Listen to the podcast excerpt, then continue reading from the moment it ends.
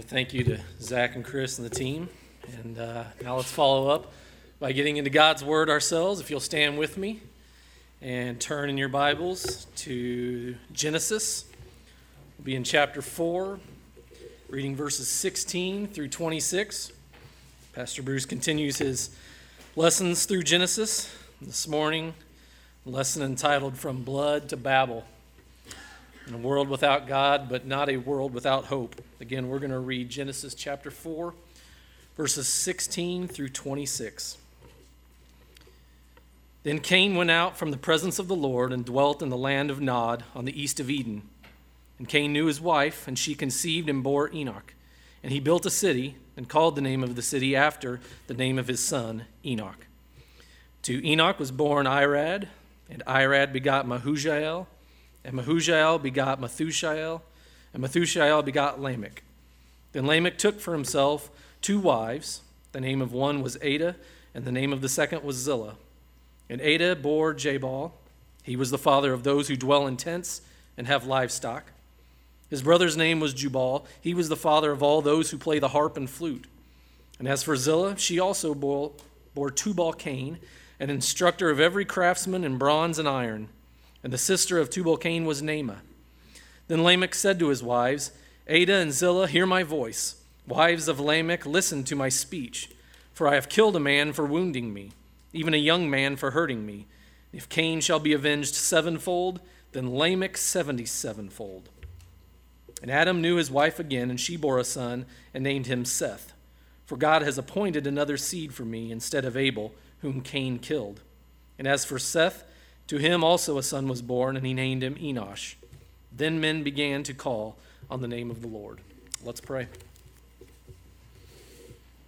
Father, we just, uh, Lord, we rejoice in the power of your word. Lord, we rejoice, rejoice in its truth. And God, we just pray that you would open our hearts to, uh, Lord, to see you, uh, to see your working again in, in Genesis. Lord, how uh, mankind continues to, uh, to struggle, Lord, to go our own way, but you provide hope, Lord, and just uh, uh, renew us today through your word, and uh, may we be pointed to Christ and the ultimate hope we have in him. In Jesus' name, amen.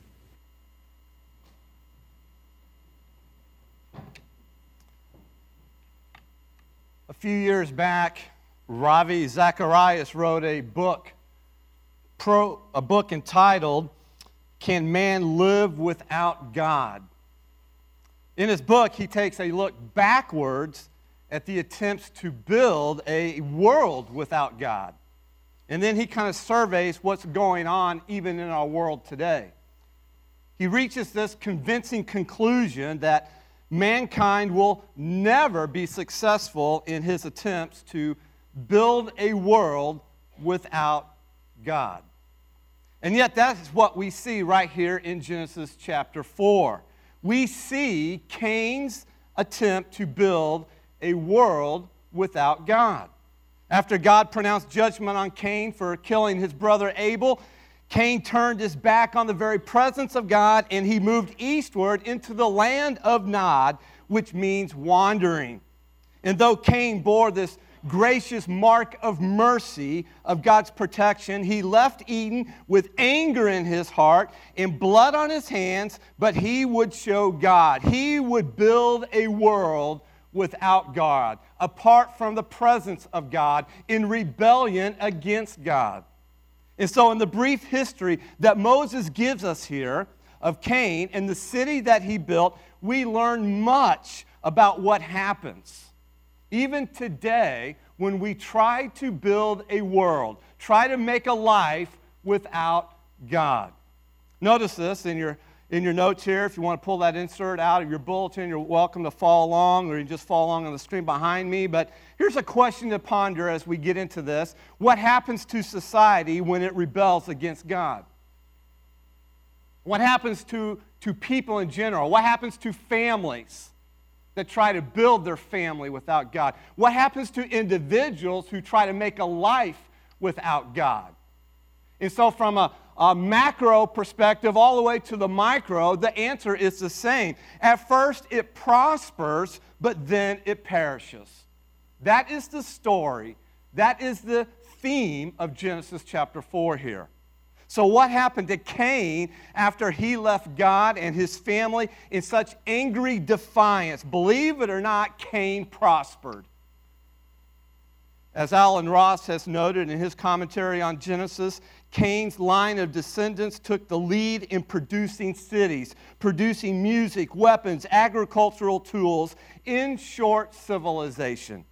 But it was a dark civilization. It was a dark prosperity. It was a world without God. Paradoxically, the beginning of civilization descended even as it ascended. It fell even as it rose. It prospers here in Genesis 4, as we will see, but then it perishes in the flood in Genesis chapter 7, which we will see in a few weeks from now.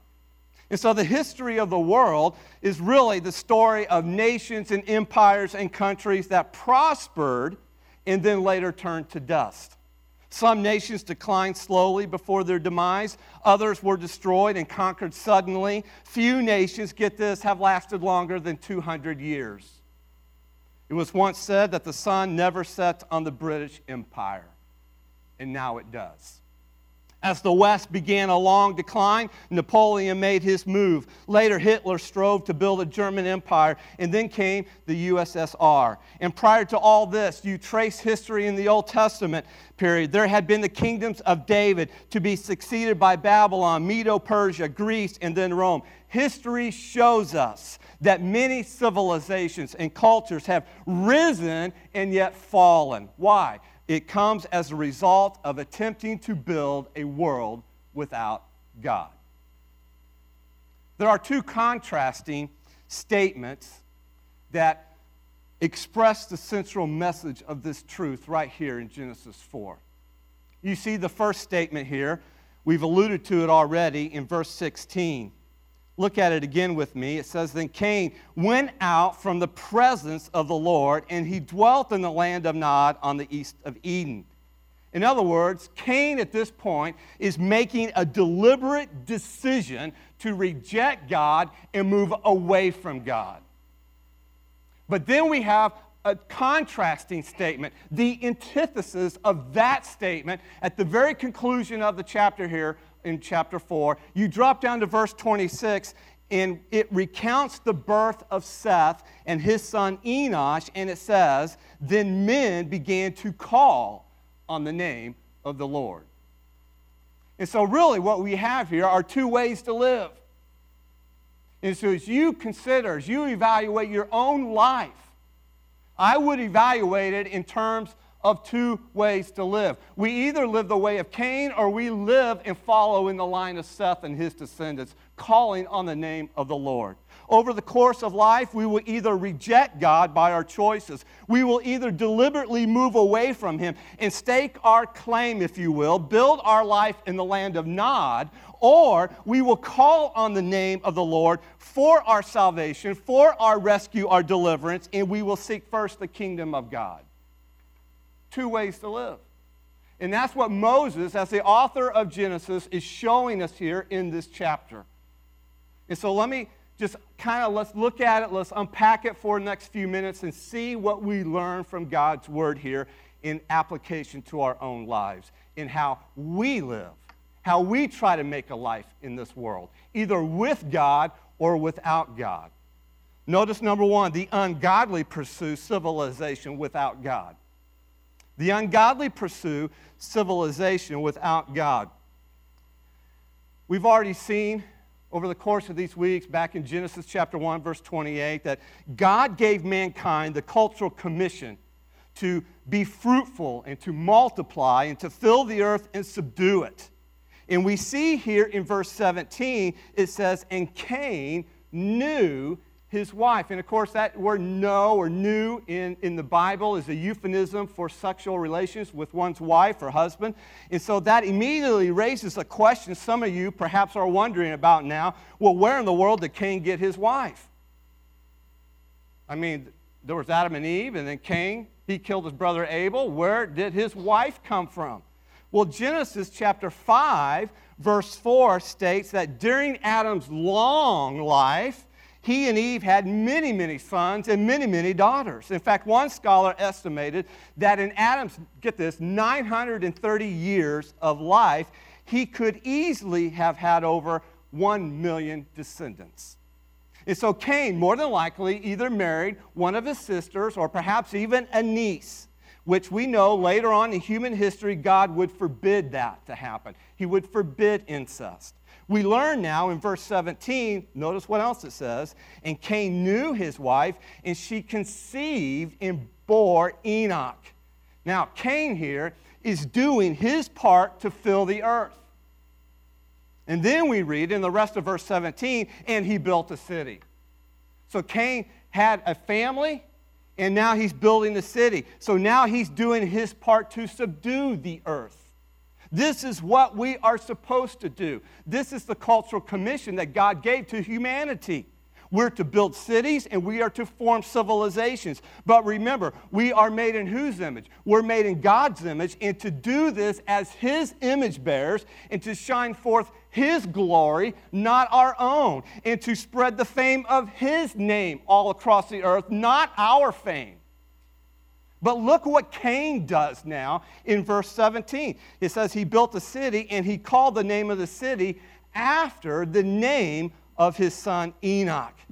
And so Cain's, here's the context you need to understand. Cain's building a city was an act of rebellion against God, who cursed him. You remember earlier in chapter 4, cursed him to be this restless wanderer as the punishment for his sin of killing his brother Abel. You read that in verse 12. And so Cain's city, in other words, here's the picture of it. It is an in your face statement to God I can do anything I want. I can live my life any way I want. I can make it in life, God, without you. That's what Cain is saying with the building of his city and naming it after his son. Cain City was a means of procuring his own security as well as making a name for himself in defiance of God's judgment on his life as this restless wanderer. And so Cain dedicates this city not to the Lord, but to his son Enoch. Now, do you detect just a little bit of self glorification going on in his heart? Self preservation, even. Cain is not building a city that glorifies the name of God, but one that glorifies his name and the name of his son. We'll actually see something similar, very similar, later on in this series. In fact, at the end of the series, in Genesis chapter 11, with the Tower of Babel, when the people at that time said in chapter 11, verse 4, listen, they say, Hey, come, let us build ourselves a city with a tower that reaches to the heavens so that we may make a name for ourselves. Even today, this is what drives our city building and our city living. People are seeking to make a name for themselves and to do it without God. Cain rebelled against God's judgment to be a restless wanderer, and so he settled down, he had a family, and he built a city, all in an effort to prove I can make it without God. But Cain failed to realize something. He failed to realize you can't hide from God in the city. And he failed to realize that the city cannot cover up the emptiness of your soul. And so we see in Cain City here the escalation of a godless civilization. We see the beginning here of a world without God. Now, let's just stop here for a moment, take a step back, because there may be some of us who are thinking that because of this, that cities are the problem. Perhaps even the city we live in here. But the problem of a city is not the city itself, but how a city magnifies sin and suffering. Yes, cities are contaminated by sin. Why? Because they are populated with people. But God loves the cities. Do you realize that? God loves the cities. Man, all through the scriptures you see this. In fact, you see in the Old Testament that God loves the city of Jerusalem. So much so, you fast forward to the New Testament, and when Jesus comes on the scene, he overlooks the city of Jerusalem and he weeps. He weeps with compassion for the people in the city, and his heart is broken because they have turned their backs on God, even God's people in the city of Jerusalem. God loves the city of Jerusalem. We even find in the New Testament, you go to the book of Jonah, and what is God doing there? He loves the city of Nineveh. He loves the people in Nineveh, so much so that he sends the prophet Jonah to go preach repentance so that they can be saved from God's judgment of sin, so that they can be rescued out of it. God loves the city because the cities are filled with people.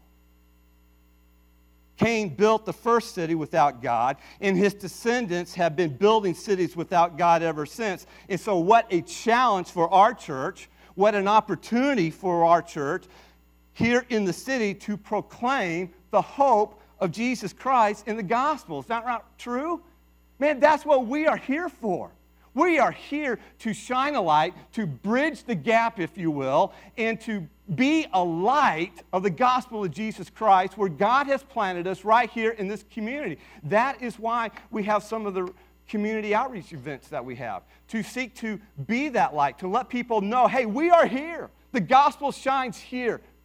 We're here for you. We want to serve you. We want to connect with you. And so, as you know, we have Easter extravaganza, and this is something we're going to try something a little bit different, new. Instead of having our, our Awana bash on Wednesday night, we're going to move it and make it a block party and, and hopefully invite and reach out to our whole community here, invite them to come and be part of our block party on the Saturday before Labor Day weekend and then do it in the evening time. Why?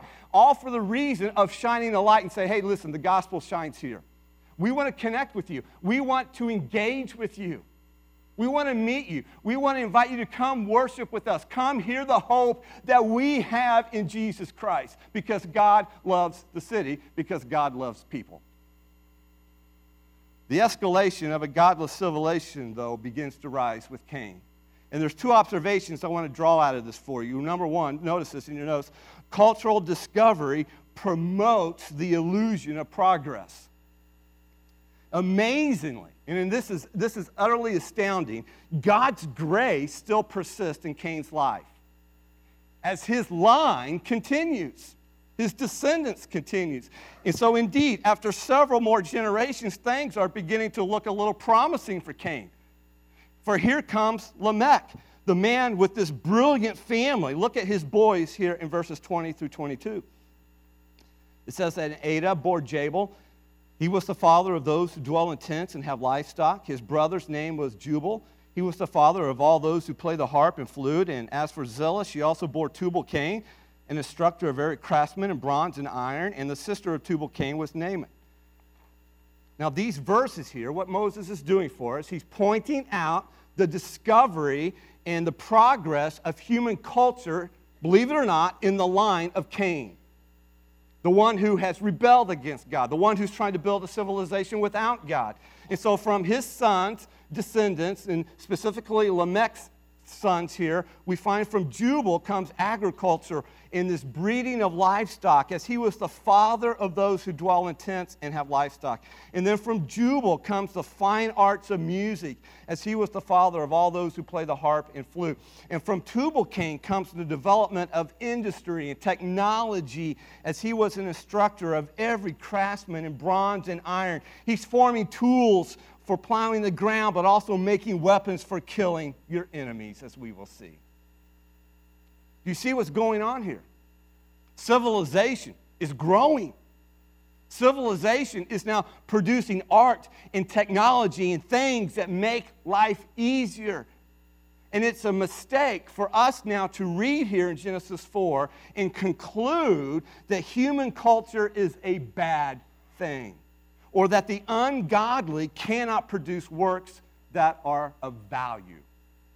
To the contrary, Cain's descendants birthed massive cultural advances that have enriched all of our lives even today. The entire world has benefited by modern agriculture, the flourishing of the arts, and by the incredible progress of technology in the last century. And these things are possible Because even sinful men and women still possess what? They are made in the image of God. That allows us as a humanity, if you will, to think, to create, to develop, and even to dream. And so these cultural advances, though, they should be devoted to the good of all people and even to the glory of God. However, civilization's advances apart from God, as we know, have untold potential for evil. As one commentator says, along with growth in cultural advances is a growth in sin. And so, as civilization develops and spreads, sin seizes new opportunities as well. In fact, in each of these blessings in civilization can turn into a nightmare without God. Just consider children can become brazen murderers like Cain and Lamech. Cities can become hopeless places of self preservation, and culture can be used to further our self glorification. The problem isn't in these cultural advances, the problem is when cultural advances are without God. It gives the illusion that we, as mankind, we are somehow making progress in life, but it's a progress without any, get this, redemptive hope. Did you notice that in all the cultural advances of Cain and his descendants, there is not one shred of redemptive hope that is mentioned? Why? Because, as one commentator states, culture, whether it's used or abused, offers no redemption. In other words, culture itself has no power to redeem sinful humanity. No combination of culture, whether it's agriculture, whether it's the arts, or whether it's technology, can save humanity. Dr. Bruce Riley Ashford writes in his book, Every Square Inch every cultural context is structurally good, but directionally corrupt. In other words, he is saying culture fails to point people to, to lead people to redemption in Jesus Christ. In fact, I would encourage you to read, take home this afternoon, this week, and read the two inserts that are in your bulletin on how Christians should relate to and even engage with culture. What's our role? What's our responsibility as Christ followers in relation to culture and civilization? These inserts help seek to answer that question. What we see here is that cultural discovery, cultural advances promotes the illusion of progress in civilization, but we also see here in Genesis 4 that moral depravity exposes this illusion of progress. Now, what we see next is not a pretty picture the moral depravity of Lamech is a picture of the moral depravity of humanity in general. The picture is bleak, but it is oh so clear in verses 23 and 24. Look at it with me. See it. Then Lamech said to his wives, Adah and Zillah, hear my voice. Wives of Lamech, listen to my speech. For I have killed a man for wounding me, even a young man for hurting me. If Cain shall be avenged sevenfold, then Lamech seventy sevenfold. Out of this picture pops before our eyes three marks of moral depravity. And the first mark is this Lamech deviates from God's design of marriage. Verse 19 tells us that Lamech took for himself how many wives? he took for himself two wives. He is now deviating from God's original design of marriage, and he now becomes the very first polygamist. Now, instead of one man and one woman united together in marriage, sexual desire overrules God's design, and anything goes. God's design of marriage was now being perverted, it's being twisted as monogamy gave way to polygamy, which dominated society throughout the rest of Genesis and even the Old Testament, along with its disastrous results of these polygamous marriages. And while God toler- tolerated polygamy in the Old Testament, listen, he never endorsed polygamy. And the problems it caused are sufficient reason to conclude that polygamy never brings about God's purpose for marriage.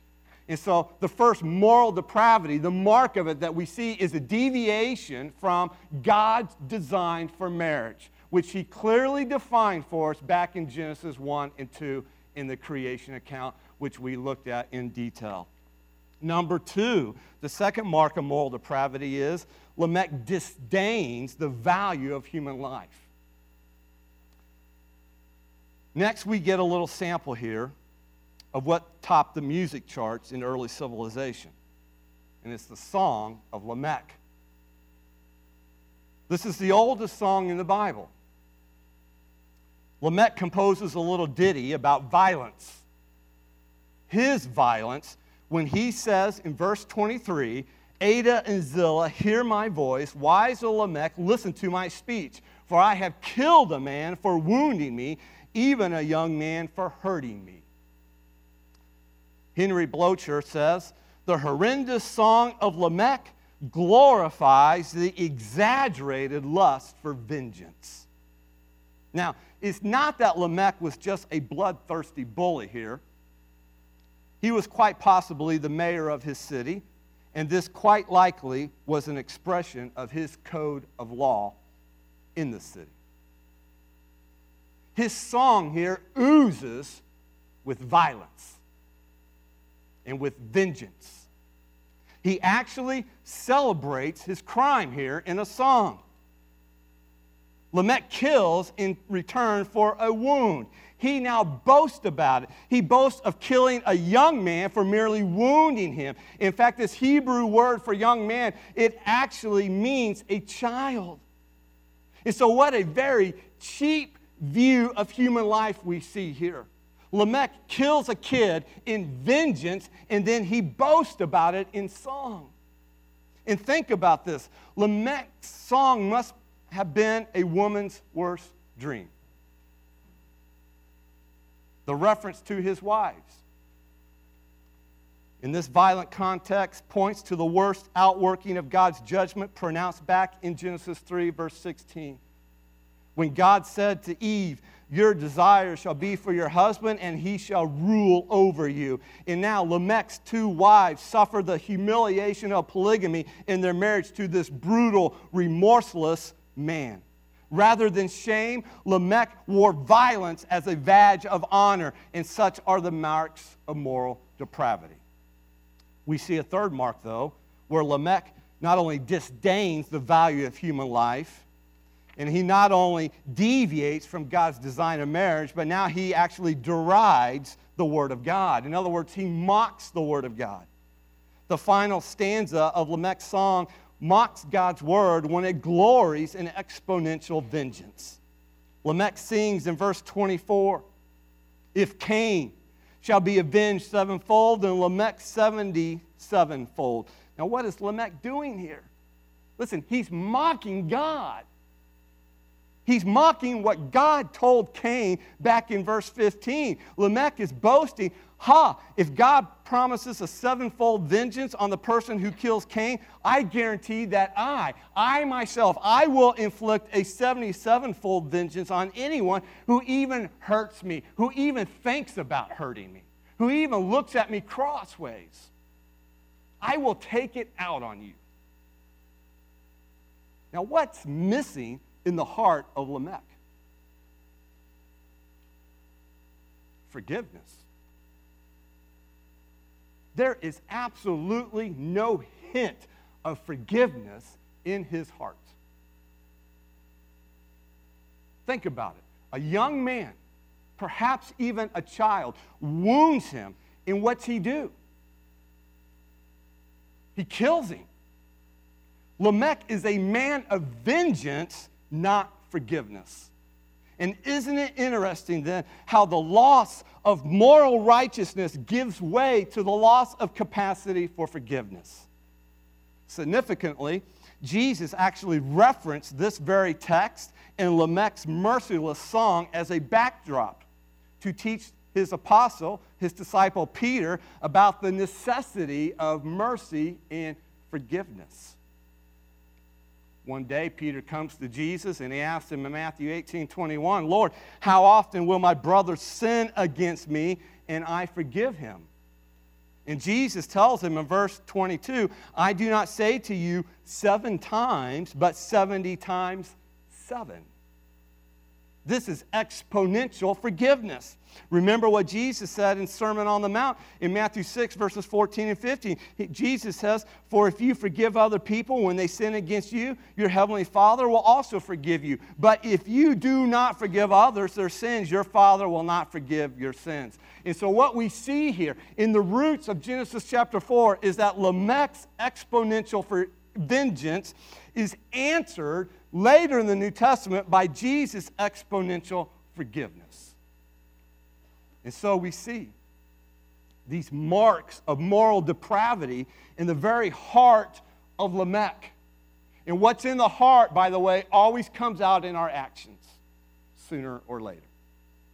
And it's a sad thing to see. In fact, it's a frightening thing to see what is in his heart and how it shows itself.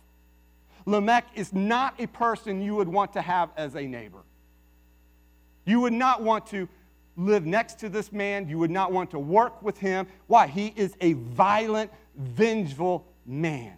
One commentator says Cain's family is a microcosm its pattern of technical prowess and moral failure is that of humanity. And so, again, Moses is doing something for us here. He's giving us a picture in Cain's line of descendants, and specifically Lamech's here, in showing us that this is what is true of all humanity. It's no different today. We are so skilled in technological advances, and yet we are so steeped in moral failure. Satan says, sin against God, as he told Eve, and you will become what? You will become more than human. You will become like God. And now God is showing us here in Genesis 4 that just the opposite is true. When you sin, you become less than human, not more. This is the dehumanizing effect of sin, of the depravity of our sin nature that has been passed on now from Adam's sin. Rather depressing, isn't it?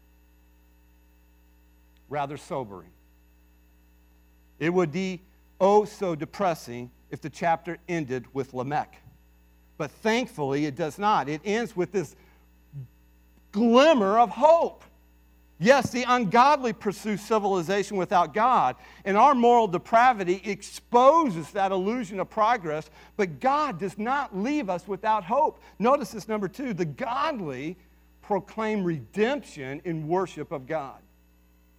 Civilizations rise and fall because of sin, but God always preserves a remnant of people who worship Him. And that's what we see in these last two verses of the chapter. Look at it with me in verses 25 and 26. It says, And Adam knew his wife again, and she bore a son and named him Seth. For God has appointed another seed for me instead of Abel, whom Cain killed. And as for Seth, to him also a son was born, and he named him Enosh. Then men began to call on the name of the Lord. And so notice a couple of observations here about the preservation of this godly remnant. Number one, the godly are committed to trusting the promises of God. They're committed to this. Satan tried to thwart, to stop God's promise to send a Savior through the seed of the woman when Cain killed his brother Abel. But what does God do? You cannot stop God's plan of redemption. God raised up another seed in Seth whose name actually means appointed. And so when Eve gave birth to Cain, she thought he was the promised Savior who would crush the serpent's head when she said back in verse 1 of chapter 4, I have gotten a man from the Lord. And even though she was mistaken, it was a statement of her faith in God's promise. Eve believed the promises of God, but she gave birth to a murderer, not a Savior. Now, just think about that for a moment. because she could have grown very disillusioned at that point with God. She could have become very bitter against God. She could have rebelled against God in her own heart, like Cain, but in a different way, with bitterness and resentment, because God, let's blame God, He allowed Cain to kill my appointed seed, the deliverer. But instead, she says, I believe God once and He let me down. Why should I trust this time? That could have been what she said, but she didn't. Rather, Eve says, For God has appointed another seed for me instead of Abel, whom Cain killed. Isn't it interesting that Eve recognized Seth as the replacement for Abel and not Cain? She knew that God cannot use Cain to fulfill his promise of the seed. And her faith was rewarded, although not in her lifetime. It would be hundreds of years later before the promised seed was born of a woman whose genealogy, get this, is traced through Seth. There's a second observation, though. The godly are not just committed to trusting the promises of God, but listen, the godly are also committed to proclaiming the name of God. Don't miss the contrast here that Moses is drawing for us between the ungodly and the godly. Cain's descendants are known for what? Man, they are known for building civilization and culture without God. But Seth's descendants are known for proclaiming redemption in worship of God. One commentator beautifully captures the significance of men beginning to call on the name of the Lord when he writes Cain's firstborn and successors pioneer cities and civilized arts, but Seth's firstborn and successors pioneer worship. And that's exactly what Seth's children did. They worshiped God. They called on the name of the Lord. In fact, the Hebrew concept of this idea of calling on the name of the Lord, it has two parts to it. It can mean to call on the Lord in prayer. And in that sense, it means that men began to take their faith in God seriously. They, be, they started to seek God through prayer and worship. And then this idea to call can also mean to proclaim publicly and in those days, men began to publicly identify themselves as followers of the one true God. Now, let's be honest here. To call on the name of the Lord, to make that decision, is never easy in any circumstance. But it is always more difficult when the culture is going another direction when your friends at school are going this way and God calls you to live this way. When your neighbors are going this way and God says live this way. When your coworkers are doing this and God calls you to live this way. But in those dark days of moral depravity, a group of people rose up and they said, We belong to the Lord. We are His, and we live by His values, and we follow His word. Were they without sin? Were they perfect? Oh, no, no, no. We will see that they were filled with sin in next chapter and in Genesis chapter 6 as well. But they believed in God's promise of redemption through the promised seed. And they were not ashamed to worship the living God in a world that worshiped human achievement. This is what God's people have always done throughout history. They proclaim redemption in the name of the Lord. Why? Because the Lord is our only hope in life. Notice this in your notes. Civilizations rise and fall because of sin. Therefore, the only hope that you and I have, that our world has, that humanity has, is to call on the name of the Lord. This is the only hope for civilization. This is the only hope for our souls. This is the only hope for the church of Jesus Christ as well. To call on the name of the Lord, who is Jesus Christ. Peter declares in Acts chapter 4, verse 12, and there is salvation in no one else. For there is no other name under heaven given among men by which we must be saved. And so the question for myself, the question for you here this morning is simple Have you called on the name of the Lord for salvation? for the forgiveness of your sins and the gift of eternal life? Or, or like Cain, are you trying to make it in life without God? Are you trying to go your own way, live your own life, and do it apart from the presence of God and His Word? Listen, it is never, never, never too late to call on the name of the Lord. If you look at this story and the world around you and say, yeah, this world is messed up, then I encourage you to confess your part in it and to repent of your sin and to trust in the Lord. As Christ followers, we are far from perfect. We still sin and we're still affected by this fallen world, but we also live with the hope of Jesus Christ. And we are now part of His glorious body, the church of Jesus Christ. And we eagerly wait for His return when He will come and He will establish His kingdom on this earth. Until then, we live by God's word and we follow Jesus Christ and we proclaim the hope of the gospel to a world without God. And we don't run from culture, we seek to redeem culture and we seek to make culture to the glory of God. And as a church, we seek to bridge the gap and to be a light to a city darkened by sin. You say, why? Because as Christians, as Christ followers, we are Christ ambassadors here on this earth. We represent another world, not this world, while we live in the midst of this one. I leave you with this quote from Dr. Ashford's book, Every Square Inch. Listen to what he says. Every aspect of human life and culture is ripe for Christian witness.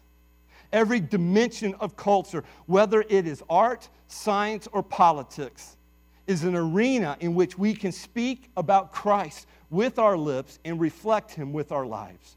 We thank God for the existence of culture and recognize whatever is good in it, while at the same time seeking to redirect whatever is not good toward Jesus Christ. That is our role as Christ followers in the midst of this city and in the culture in which we live. Whether it's in school, whether it's at work, whether it's in the neighborhood where you live and whether it's right here in this community. That is what we are called to. Let's pray. Heavenly Father, oh, how foolish we are to think that we can live without you. And yet, perhaps there are some who are striving to do that even now. And so, forgive us for trying to make it in life without you and the truth of your word. Thank you for being not only the promise maker, but also the promise keeper in sending your Son to provide redemption through his death and resurrection. And so, God, we ask that you would give us the grace to live by your word and to proclaim the hope of Jesus Christ. It's in his name we pray. Amen. Zach's going to sing just a chorus one time. I encourage you to use this time to call on the name of the Lord in prayer. Seek your heart to Him. Give your heart to Him and call on Him.